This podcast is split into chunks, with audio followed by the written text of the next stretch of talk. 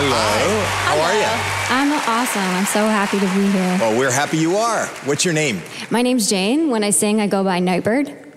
Oh, that's nice. Nightbird? That's right. And the dream is to be a singer. What are you going to be singing for us tonight? I'm singing an original song called It's Okay. It's okay. Yeah. It is. It's okay. Okay. It's okay. What is It's okay about? Uh, it's Okay is the story of the last year of my life. What do you do for a living? Um, I have not been working for quite a few years. I've been dealing with cancer. Oh, sorry.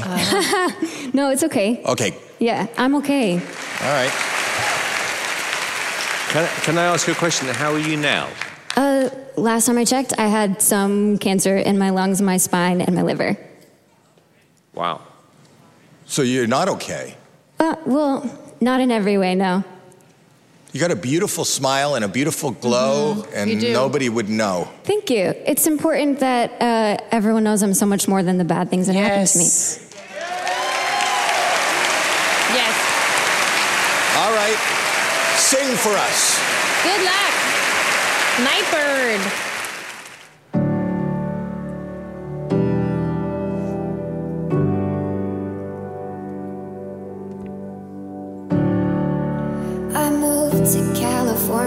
The summertime. I changed my name thinking that it would change my mind. I thought that all my problems they would stay behind. I was a stick of dynamite and it just was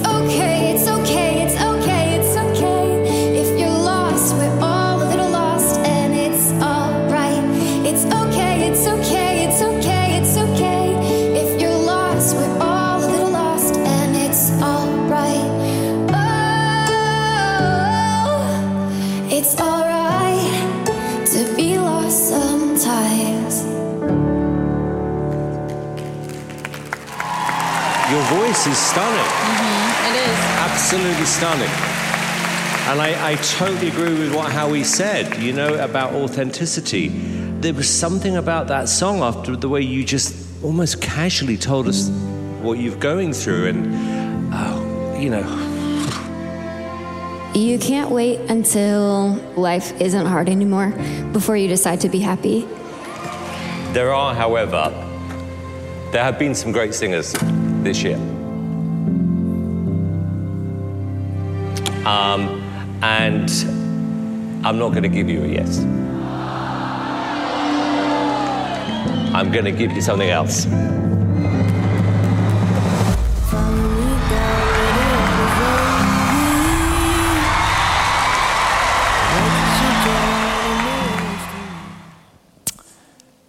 So, if you watch AGT like I do, you might remember Jane from last season.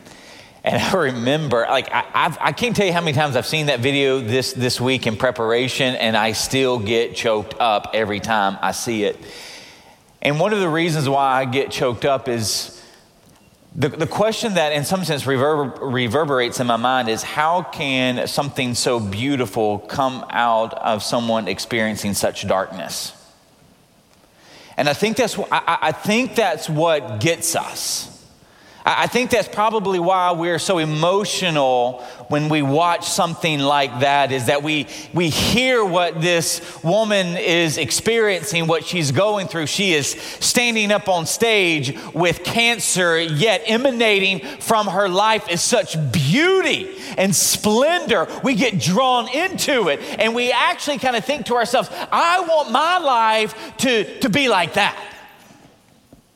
When I go through a dark night, I, I want my life to emanate beauty and splendor. And that's what we're going to talk about this morning.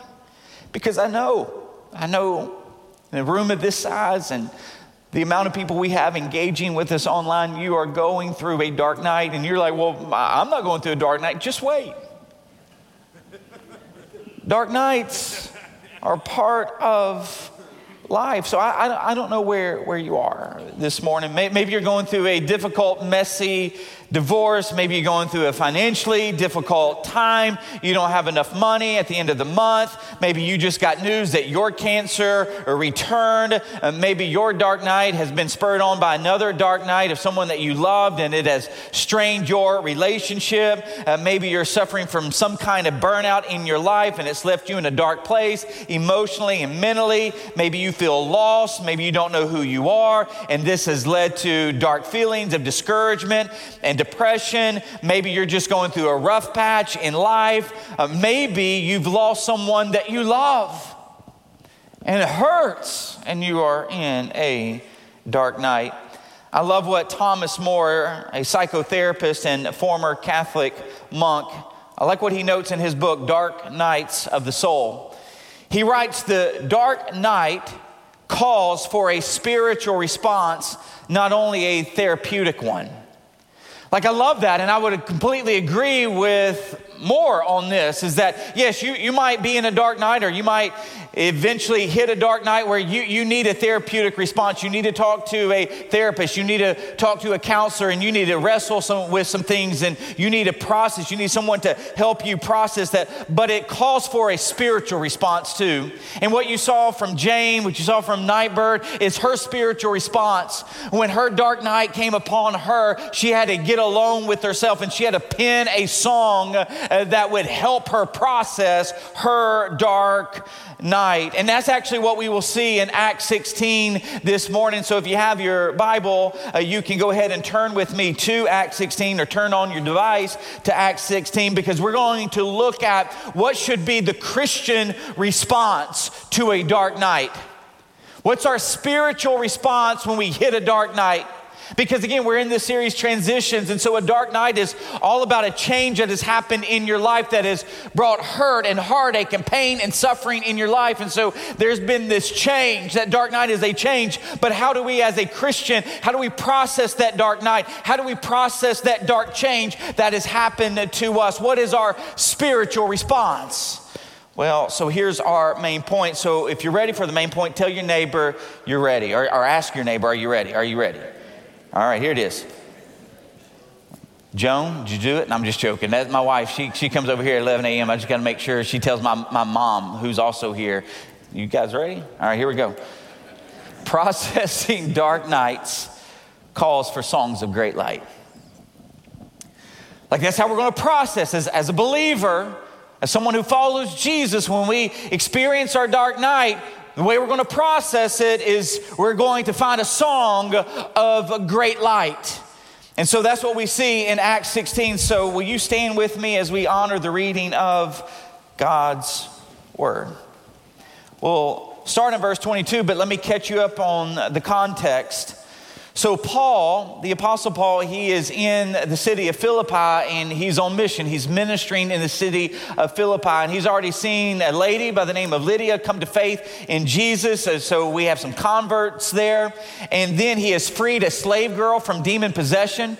This slave girl had been following Paul and Silas and his team over the course of a couple of days. And everywhere they went, she would say, Hey, these guys, these are servants of the Most High God, and they've come to tell you the way way of salvation, but everywhere they went. And so it's kind of like whenever I'm, you, you know, meeting somebody for the first time and they're like, hey, what do you do? And if I say I'm a pastor, that might turn the conversation off right then and there because, like, we don't want to talk to no pastor.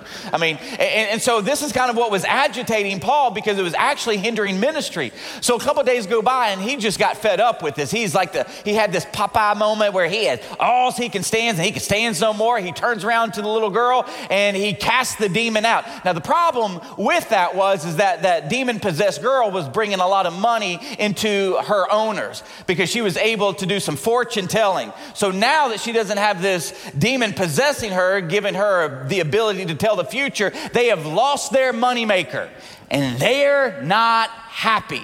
And so they take Paul and Silas, they drag them before the city officials, and that's where we'll pick up in verse 22. So the crowd now joins in the attack against Paul and Silas, and the magistrates order them to be stripped and beaten with rods. How would you like that? You're serving the Lord, you're doing great work, you're seeing people come to know Jesus, you just freed this slave girl, she's smiling, she's got joy now in her life, but now you find yourself arrested and beat, and people are attacking you. Man, all you want to do is do some good. You just want to bring flourishing to the city, but that's not Paul and Silas what they're experiencing. Verse 23 After they had been severely flogged, they were thrown into prison, and the jailer was commanded to guard them carefully.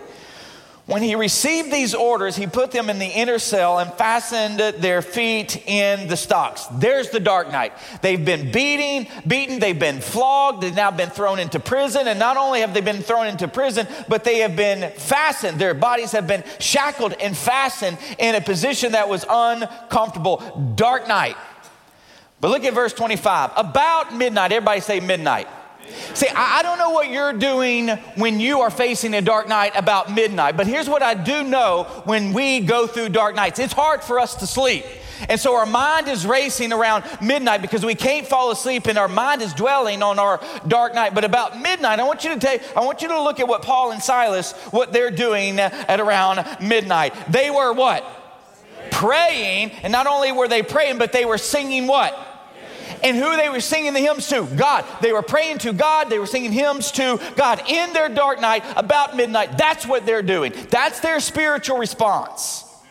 Suddenly, oh, I love this, suddenly. And where we see that word suddenly before is actually in Acts chapter 2, and suddenly something happened, and who fell in Acts chapter 2? The Spirit of the living God fell. Let me tell you something when we pray and praise in our dark night, we invite the Holy Spirit to fall and to shake the place where we are at. And that's what happens. Verse 26 Suddenly, there was such a violent earthquake that the foundations of the prison were shaken. And at once all of the prison doors flew open, and everyone, every, everybody say everyone everyone's chains came loose. Even those who were not praying and praising, their chains came loose. The jailer woke up, and when he saw the prison doors open, he drew his sword and he was about to kill himself because he thought the prisoners had escaped. Here's what he knew if prisoners did escape under his watch, he was a dead man, which is why he's about to commit suicide. But Paul shouted, Don't harm yourself. We are all what?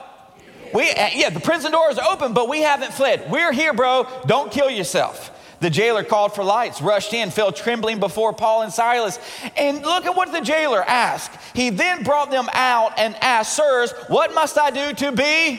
Saved. They must have been singing some gospel hymns.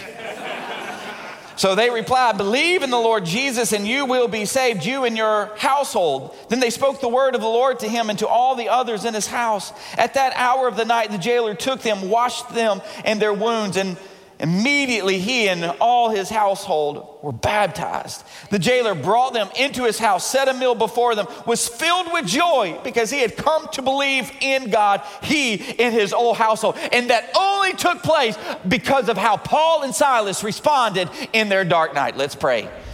I pray that our dark nights, Father, that you would, you would speak to us, you would unleash the Spirit of God this morning so that we can process any dark night that we would go through in a way that would bring you glory and others good, even when it hurts in our own life. So I pray, Spirit, will, will you move? Jesus, will you speak? Will we be transformed more into your image? For it's in your name we pray, our King.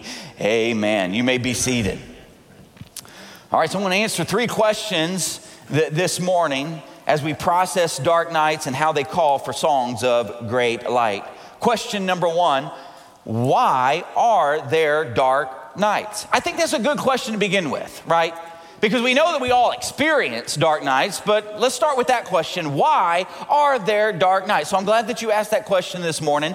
To answer that, you've got to go all the way back to the book of Genesis, and specifically chapter 3, because in chapter 3, it's where Adam and Eve sin against God. God put them in the garden, gave them this beautiful garden, told them to tend it and keep it, and He told them that you can have free rein in this garden, eat from any tree that you want, except this one tree. Well, as most of you know the story, Adam and Eve, they chose to disobey God. Eve went first, then boneheaded Adam, he followed suit, and they ate from the tree that God told them not to. And therefore, sin entered the world. Now, what we see in Genesis 3 after their sin are the consequences of their sin. The first consequence was a severing of relationship between humanity and God. I want you to think about, though, the, the severance of relationship or the severing of a relationship between humanity and God. God is light, God is love. And so when humanity is caught, cut off from God, they are cut off from love, they are cut off from light. And, and the reason why there are dark nights is because we have been cut off from light because of our sin. Not only that, there would be this cosmic conflict and war that would that we would be caught up in between Satan and God. And I want you to understand this. Here's what the Bible teaches specifically in 2 Corinthians chapter 4 that the God of this world, Satan, has blinded the mind of unbelievers to prevent them from seeing the light of the glory of King Jesus. So not only has our sin severed us from the light, severed us from God, but now Satan is at work making sure that we are kept in the dark. And that's a consequence of sin. And then we see that there would be this experience of pain and suffering. So, women, the reason why you want an epidural when you have a baby is because of sin. Thank you, even Adam. And then when it comes to work and experiencing thorns and thistles, so in our careers, in our vocations, at work, if we experience thorn and thistles, if we experience pain, or whether it's in our careers or finance, it is a result of the fall. And then also there would be this relational conflict between man and woman, husband and wife. So the most foundational relationship of society in the world, marriage, there will be relational strife and conflict. There will be pain, there will be dark nights because of sin. And if they exist in a marriage, guess where else they will manifest themselves in every other relationship on planet Earth. So, dark nights are rooted in the fall. The fall unraveled God's order, God's beauty, and God's design, and by rejecting the light, mankind brought about on themselves darkness. Now, I want to say something else about this. I want to break down the fall even further as it relates to our dark nights because there are at least three other subcategories uh, that we can see of where our dark nights come from. Uh, so you could say that these are three specific causes of dark nights that's rooted in the fall. Uh, the first cause is this our own sin. So maybe because of your sinful actions, you've experienced a rift in relationship. When you, you know, when, when you said some things that you shouldn't have said because you were angry or you were hurt and it caused a rift in your relationship, that, that's because of your sinful action. Because of maybe your laziness or poor work ethic, you experienced determination. Well, it was, no, it was, no, it, it was your fault. You had a poor work ethic, you were lazy, and your butt got fired. So just own it. You were sinful. Maybe because of your failure in parenting, you experienced an estrangement from a child. Maybe because of habitual sin, you experienced a loss of joy and you walk around in darkness and depression. Maybe because of sin, you broke the law and you experienced a punishment that has brought about a dark night in your life. Those are all examples of how our own sin can lead to a dark night. But a second cause is this just living in a fallen world. Just living in a fallen world. So that sickness, that disease, That, you didn't do anything. There, there was, there was no sin in your life that caused that. So that sickness, that disease, it's just the effects of living in a fallen world. That tragedy, that tragedy that, that claimed the life of maybe a child, that tragedy that claimed maybe your parents' life, like, like they didn't do anything to warrant, they, they, they didn't have any sinful behavior that warrant that tragedy in their life. That tragedy is just the effects of living in a fallen world. That financial loss because of the market crash. Like you, you didn't do anything sinfully to bring upon the financial ruin that you experienced from the market crash. Those are just the effects of living in a fallen world. Maybe the loss of your home due to a natural disaster, maybe a hurricane. I don't know. I hear those things happen quite frequently these days, you know, between June and uh, whenever, November. But, but maybe it took your home. And you're like, well, what did I do? You didn't do anything. It's just the effects of living in a fallen world death of a loved one. Again, effects of living in a fallen world. But the third cause is this someone else's sin. So your, your sin can cause a dark night. Just living in a fallen world can cause a dark night, but someone else's sin can cause a dark night. Like, so in Acts 16, Paul and Silas, they experienced a dark night because of someone else's sin. The business people, uh, they, they were hurt, they were mad, they were upset, they were angry. They took their anger out on Paul and Silas. Uh, they had financial ruin, so they, they're experiencing a dark night. And so, what they're doing is that they're lashing out, and their sinful actions are now bringing upon a dark night for Paul and Silas. So, so maybe I have some people out here sitting here or maybe engaging online. You are a survivor of violence or abuse. That was sin that was done to you. Maybe you are a survivor of racism. Maybe you're a survivor of injustice or fraud. Uh, maybe your spouse's infidelity has brought about a dark night in your life. Or maybe you are collateral damage of someone else's addiction. So, I, again, I, I don't know, but those are three causes your sin, living in a fallen world, or someone else's sin that brings bring about dark nights in our life. So that's the why. Everybody say why. I just told you why. That's it. Now, the, the second question, the second question I want to answer is this. How do we respond to and overcome dark nights? So, how do we respond to and overcome dark nights? Now, before we see how Paul and Silas respond and overcome their dark night, I want to give us some typical, basically, reactions of how people typically react to dark nights. Well, the, the first, the first reaction or, our response is we can why them. So we can why them. So that's just, you're just drowning yourself in the question of why. Why did this happen? Why am I going through this? Why did, why did she do that? Why did he do that? Like, why did this happen in the world? And, and, and so you're really trying to wrestle with the question of why your dark night. But you're like this five year old. Why, why, why, why, why, why, why, why, why, why? And and I, here's the thing. I just told you why, but I understand. I understand that might not be enough for some people. They want to know specifically why am I going through this? And here, let me just let me share. You might not ever know why. You might not ever get the answer that you are looking for as to why you're encountering that dark night. So just live in the why that I just shared about. But you can why them to death, but you may never really figure out the reasoning as to why that happened or is happening to you. The, the second reaction or, or response is that we can blame shift. So, as you've wide it to death and you have not found any answer, guess what then people typically begin to do? They begin to scan their life to see who they can blame for their dark night. Who can I blame for this? Oh, it's my spouse's fault. I'm telling you, I just got to get away from him. And so, so you'll start, so you start blaming people, or you'll blame something, or this is where people like to blame God.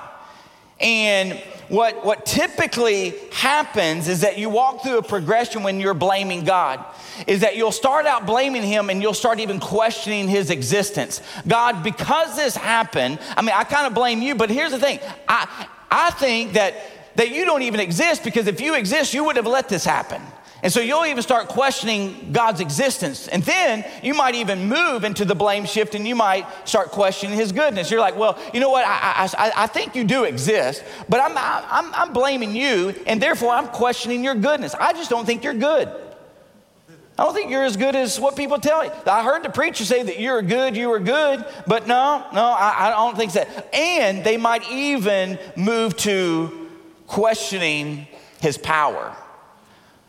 God, listen, I, I, think you are good, you are loving, because I, I, I, see that in Scripture, but maybe you're not omnipotent. Maybe you're not all powerful, because if you were all powerful, I think you would have stopped this. And so you're looking for someone to blame, and you even walk through that progression when you're trying to blame God for your dark night.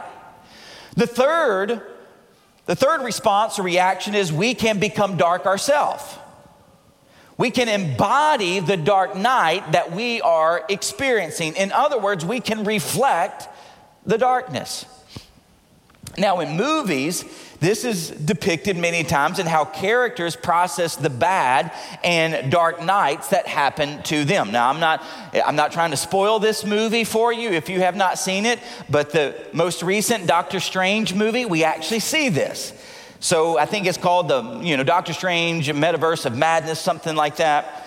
But but Doctor Strange realizes that Wanda, who was once an Avenger, she's to, she's to blame for all of the attacks on the metaverse and the various realities out there in the metaverse. And the reason why she's attacking these metaverses is because she's really after this girl named America who has the superpower to transport to different realities. Now, why would Wanda want to transport from one reality or one multiverse to another? Verse out there, another reality, is because in her current reality, she has lost her children.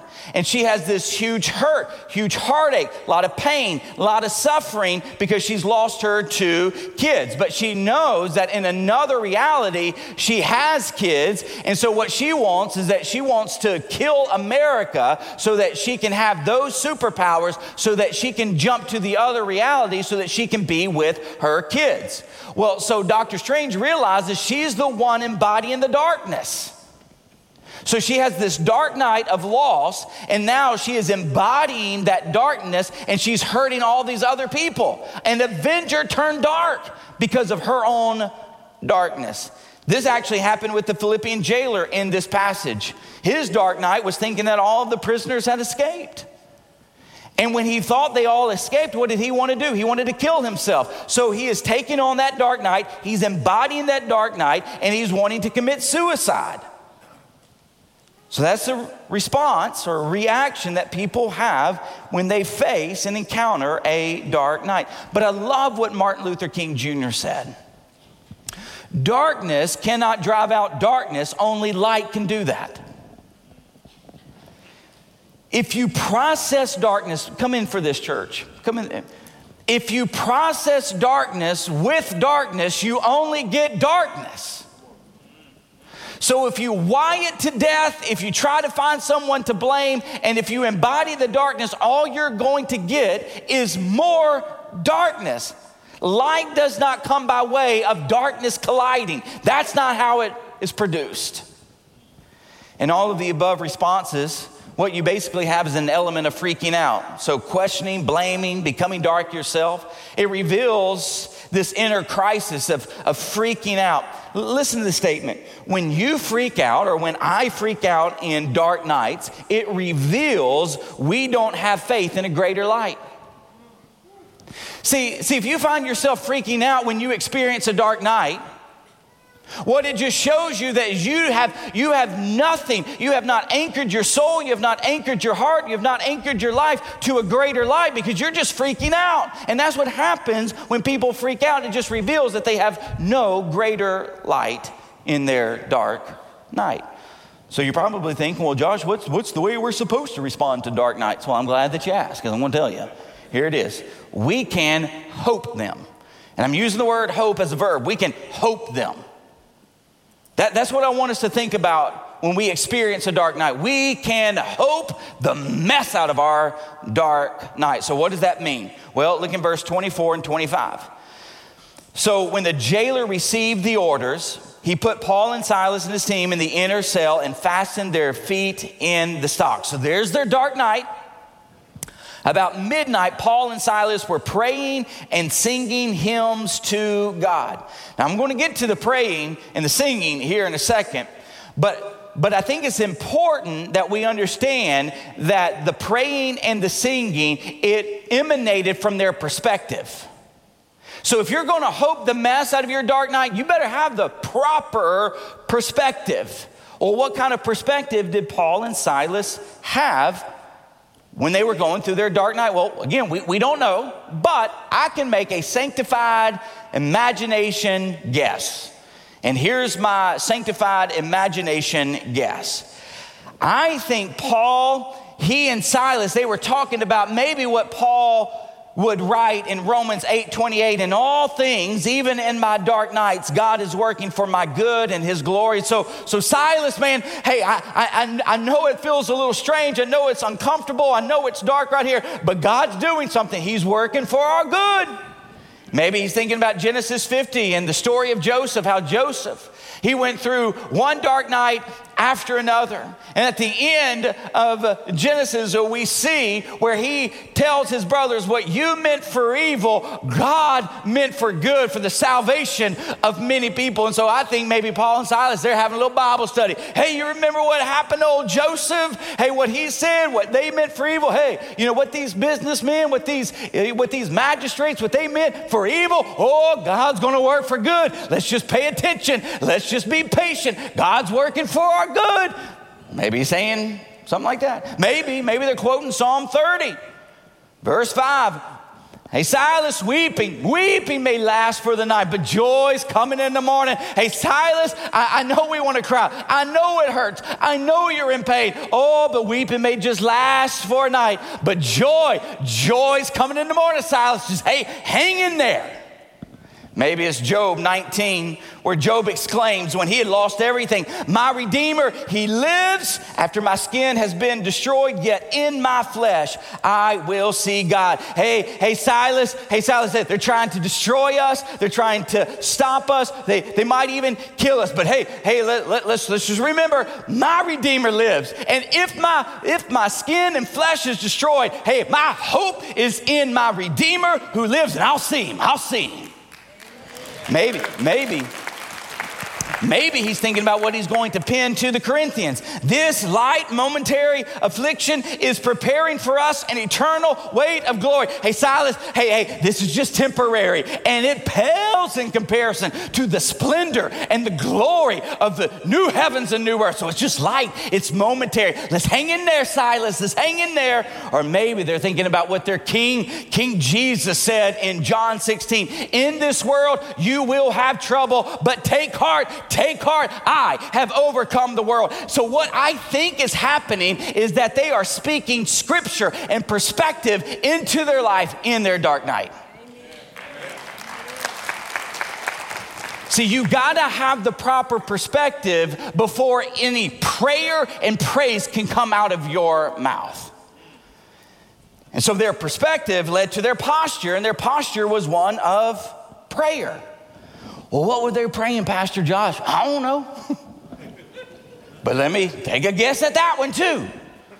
Maybe they were praying things like, Lord, your kingdom come, your will be done in this jail cell as it is in heaven. Forgive these businessmen and these magistrates, for they know what they're doing. Give us boldness to proclaim your name as we find ourselves in chains. May we be salt and light in the midst of decay and darkness. Use our pain, Lord, for someone else's provision. Use our physical change for someone's spiritual freedom. Fill us with power to stay the the course that we might reflect the glory of our King. Maybe they were praying some things like that.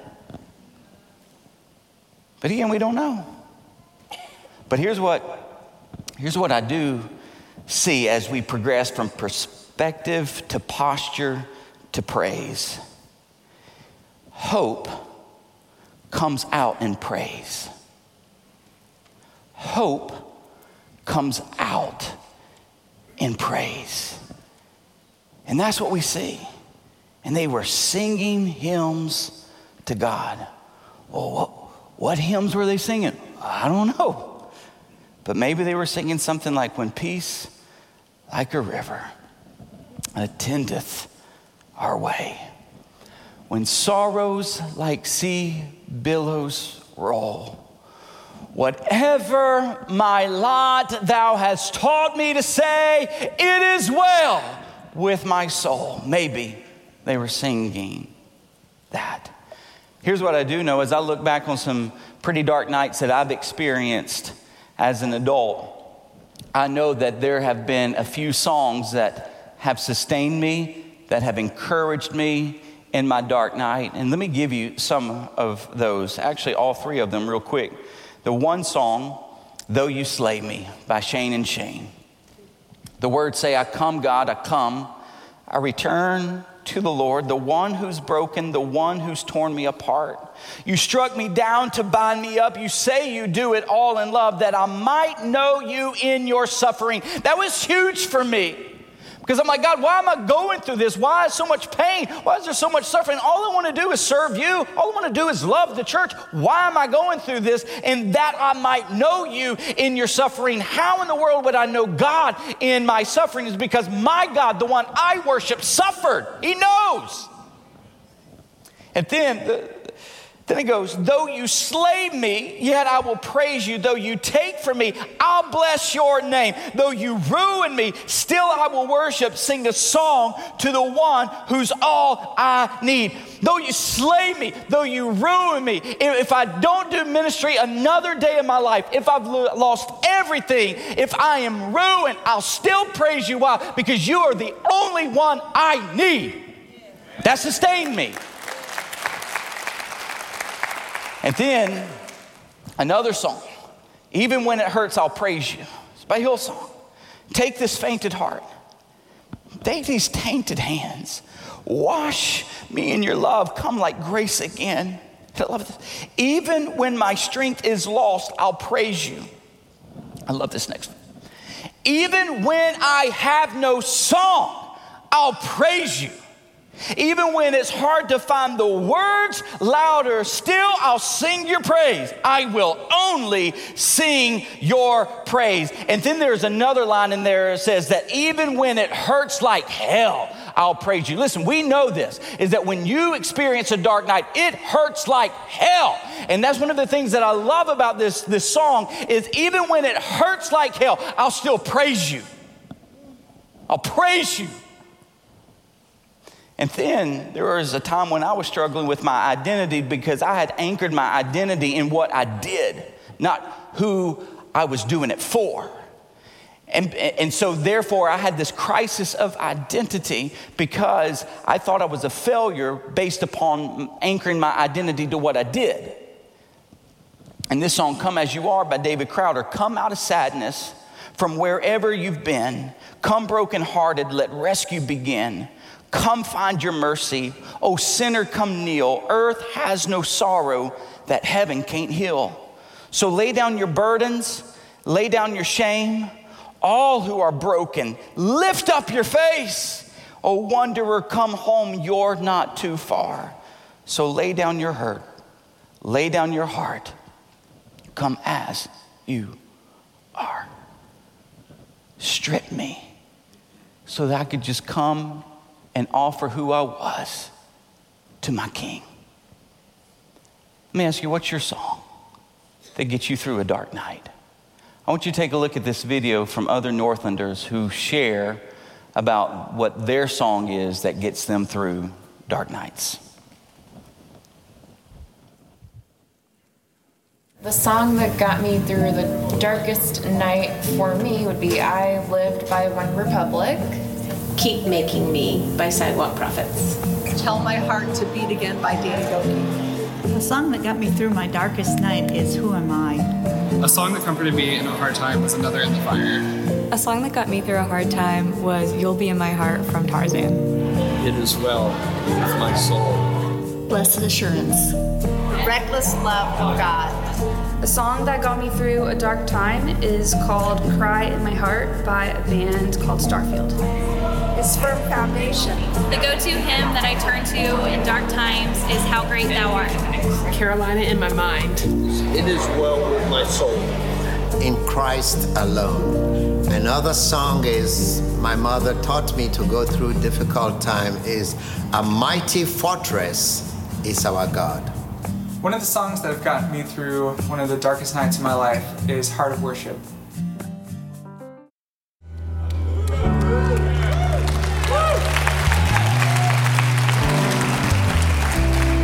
Church, you, you can have a seat because what you just did was recreate what possibly could have happened at midnight in a Philippian jail. Could you imagine? You're sitting there, it, it's your breath in our lungs. We pour out our praise, we pour out a be quiet. Because again, they're, they're with other people and, and they're not singing the same song. So it's your breath. And then, how great are you, Lord? All creation. Like, I mean, here's the thing. I mean, they're, they're singing it in a prison where there are no other believers, it's just them. It was foreign because what are the other prisoners do? They're probably saying, Why are we in here? We didn't do anything. No, it was his fault. Or if my parents would have just raised me right, we wouldn't be here. And they're like, like blaming. And, and then they're taking on the darkness. They're cursing the guards. You scumbag, come back here. Let me out. I mean, so that, that's what they're doing. Oh, but not Paul and Silas. Oh, no, no, no. They're, they're singing. They're singing, making melody in their hearts that's coming out of their mouth, and it's foreign. It's foreign to the other prisoners. Let me ask you this Do you have a song? Do you have a song that you sing in a dark night? Josh, what happens when we sing a song of great light in our dark night? Well, let's just see real quick. We see at the end of verse 25, and the other prisoners were listening to them. So I, I, I think it caught on, and they're like, let's listen to what they're singing. The world is listening to how the church responds in their dark nights. Hey, let's go back to Jane. Let's go back to Jane and let's listen to her.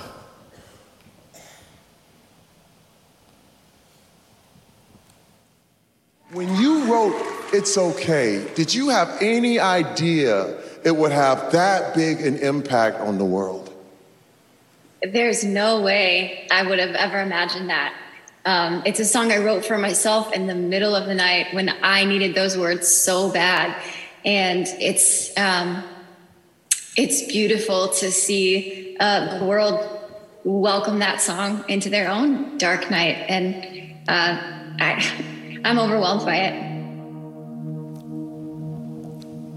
Over 200 million people listened to her song between the time she sang it and when she did that interview for the live show. Now, she has since passed away. But her song that she wrote in her dark night, hundreds of millions of people have heard it. Hey, church, here's something you got to come in for this. One of the things that we will have to recover in the 21st century that I think we lost in the 20th century is the theology of suffering. You see, the church has the only theology in the world that tells people we can suffer well when we enter and go through a dark night. We're the only ones. And the reason why we can suffer well is because the God we worship, He suffered. He suffered. And it was in his pain we find our provision. It was in his hurt and his heartache that we find our healing. It was in his suffering God was saving the world. And so, and that's the reason why we can enter into any dark night with a song of great light that points to the greater light, and the world will look and go, What are they singing? Because it makes no sense to me. So people were listening, church. But then, oh this, oh, this is good. Suddenly, there was such a violent earthquake that the foundations of the prison were shaking, at once all the prison doors flew open and everyone's chains came loose. Don't- You got to come in for this too, church. I really like. The prison doors opening were not for Paul and Silas. Let me say it again. Prison doors opening, they were not for Paul and Silas. You know why? You know why, church? You know why the prison doors opening were not for Paul and Silas? Because they were already free.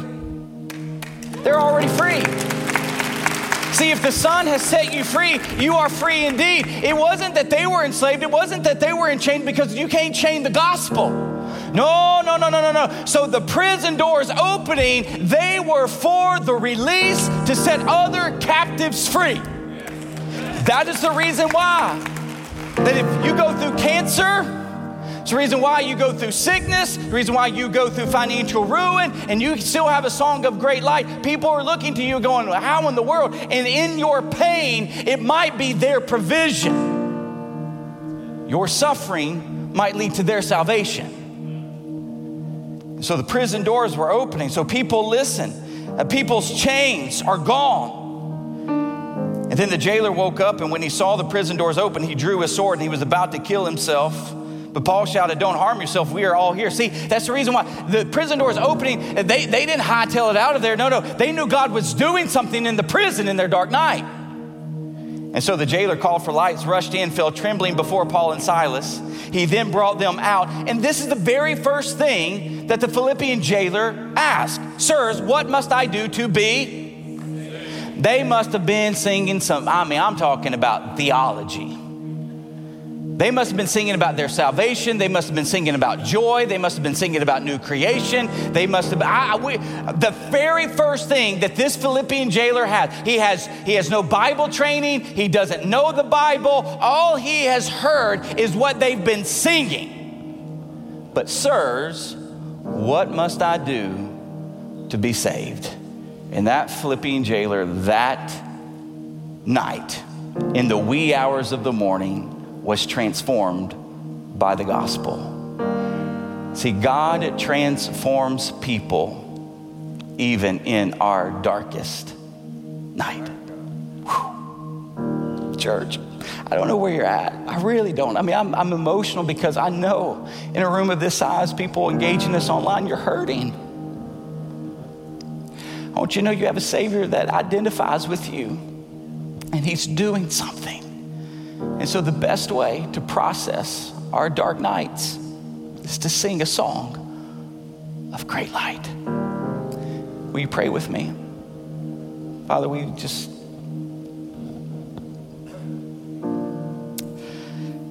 You are all we need, but there are times in our life where sometimes it just seems so foreign to us.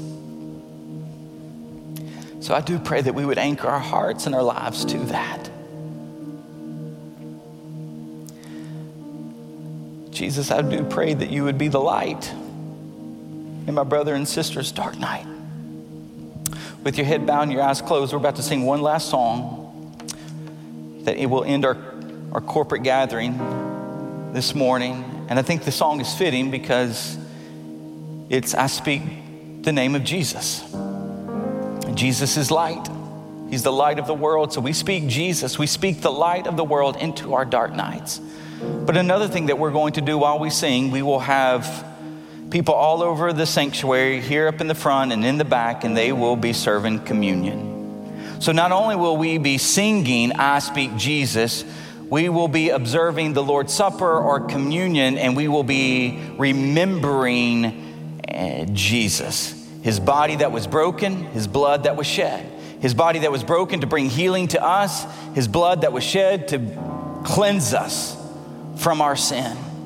So we're going to sing and partake in communion as we speak light into our life. So when I say amen, we're all stand, we're going to sing. If you need assistance and you need someone to bring you communion, you can just lift up your hand where you sit, and an usher will come and bring you the communion elements. Father, have your way. Speak to us. Transform us even in this moment. May we leave different than when we came here this morning. For it's in your name we pray. Amen.